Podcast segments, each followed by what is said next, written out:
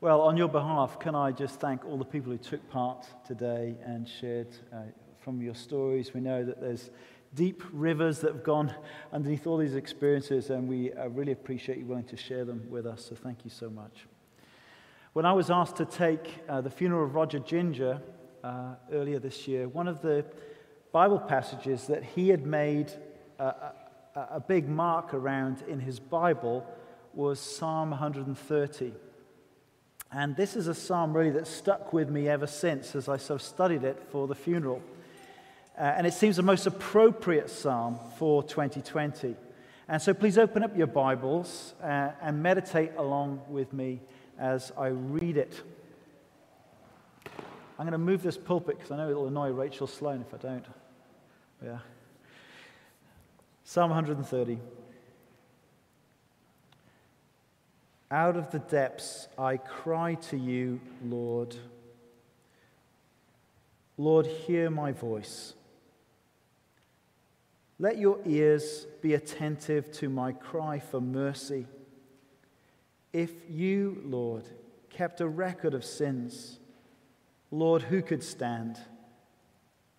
But with you, there is forgiveness, so that we can, with reverence, serve you. I wait for the Lord. My whole being waits, and in his word I put my hope. I wait for the Lord more than the watchmen wait for the morning, more than the watchmen wait for the morning.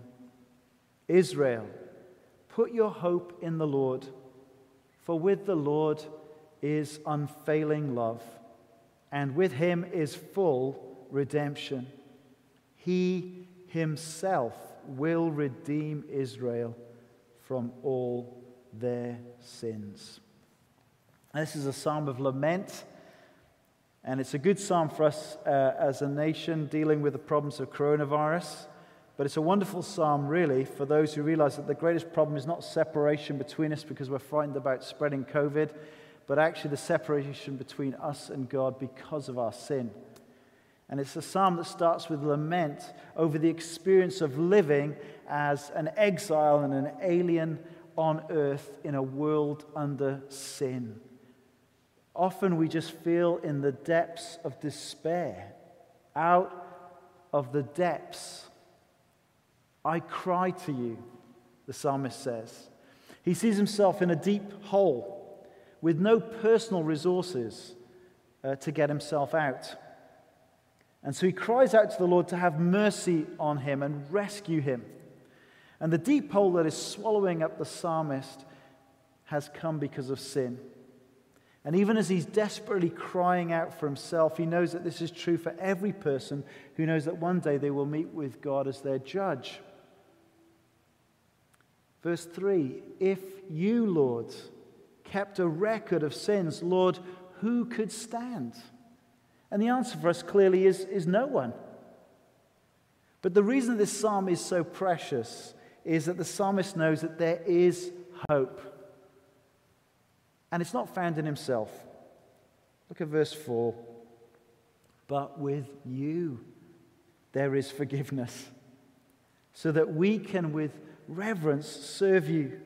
And no doubt that's why Roger put a big mark on this psalm. Forgiveness is possible. A restored relationship with God is possible. that The mess of our sinful past can be dealt with. And God is the one who enables this reconciliation. With you, there is forgiveness. And that is why forgiven people want to live in a way that serves this gracious and forgiving God with a reverent awe. But this psalm is also very honest. Because in this life, we do a lot of waiting before we experience the fullness of this salvation from God. Listen to how often the, the psalmist uses that word wait. It's the most common word in this psalm. I wait for the Lord, my whole being waits. And in his word I put my hope. I wait for the Lord. More than the watchman wait for the morning, more than the watchman wait for the morning. Jesus promised that He is the resurrection and the life, and yet, even as we trust in Him, we wait for the full salvation that He will bring when He returns. It's hard to wait, isn't it? Tim's had the experience of waiting for an operation that kept getting delayed. Uh, we don't like waiting for anything. We don't like waiting for buses. We don't like waiting in queues for the checkout to finally see us. And it's so hard to wait when we're suffering. It's so hard to wait when we're suffering setbacks. When you have Alzheimer's. When you watch someone you love fading through their illness. But Roger put a big mark around this psalm. I will wait for the Lord. My whole being waits, and in his word I put my hope. So picture the security guard working the night shift. It's dark and lonely for the watchman. Most people are asleep in their beds, but you've still got a job to do and lots of time to think when you're all alone in the darkness, when actually all your problems seem so much bigger in the middle of the night, don't they? But all the while, this watchman knows that the morning will most certainly come. And the person's going to come and relieve him, and he's going to get home to his rest. And the psalmist waits even more eagerly and with greater certainty than the watchman knowing that the Lord will show up. And so the psalmist continues to wait in the darkness, knowing that the morning's coming. And this is a psalm that's still written in the darkness. He's still waiting. But as he reflects on the certainty of the Lord showing up, it fills him with a new confidence. And so actually he decides he wants to instruct and encourage and exhort others to equally uh, put their hope in the Lord. Look at verse 7 Israel, put your hope in the Lord, for with the Lord is unfailing love, and with him is full redemption. He himself will redeem Israel from all their sins. What a glorious psalm this is. So many things fail us in this life. Our health and our strength will ultimately fail us.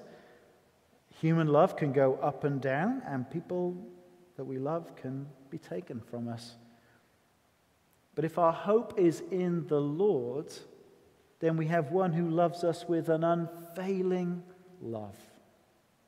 We'll have someone who will achieve full redemption uh, we will not remain in the hole of despair. We will not even remain in the grave itself as a final resting place, for God Himself will redeem not just Israel, but all who trust in Him.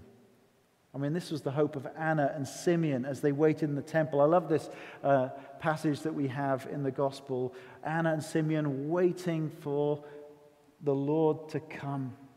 And one day they get to hold Jesus as a baby in their, in their arms, and they knew the time had come. God took on human flesh in Jesus Christ. He lived this perfect, sinless life.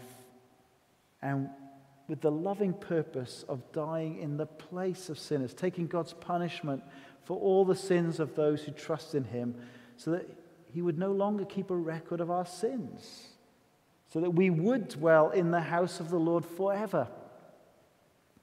What a great psalm for Roger to highlight. And he's seeing the reality of it now. What a great psalm for all Christian believers, especially as we continue to live with, with COVID and the restrictions and the frustrations of the coming months before this vaccine hopefully gets us back to normal. But our ultimate hope is not in AstraZeneca or uh, whatever vaccine we're going to get in our arm. It starts with a lament over living in a world of sin, but it ends with celebration this psalm. God Himself will redeem His people from all their sins.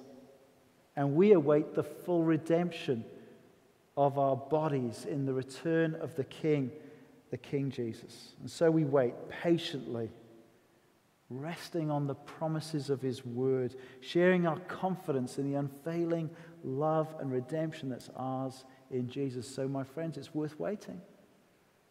Charlotte Chapel, put your hope in the Lord.